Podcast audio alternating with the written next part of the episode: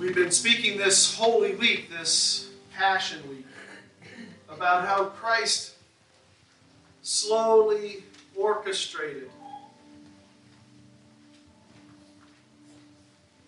the path to Calvary.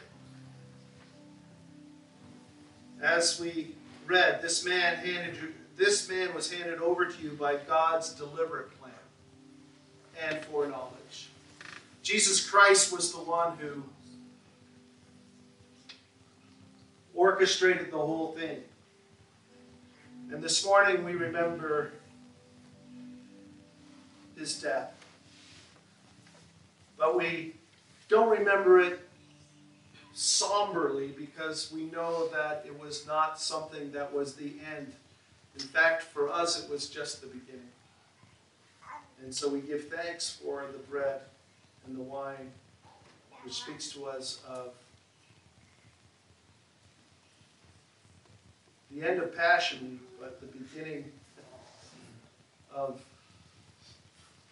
the good things that Christ has in store.